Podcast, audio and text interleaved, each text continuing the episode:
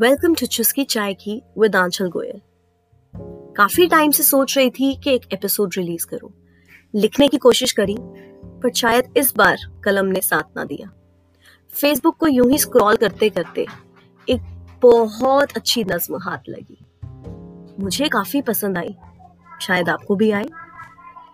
I just got रोती तो नहीं हूँ बस, मुस्कुराना भूल गई हूँ। पहले की तरह अब मैं। And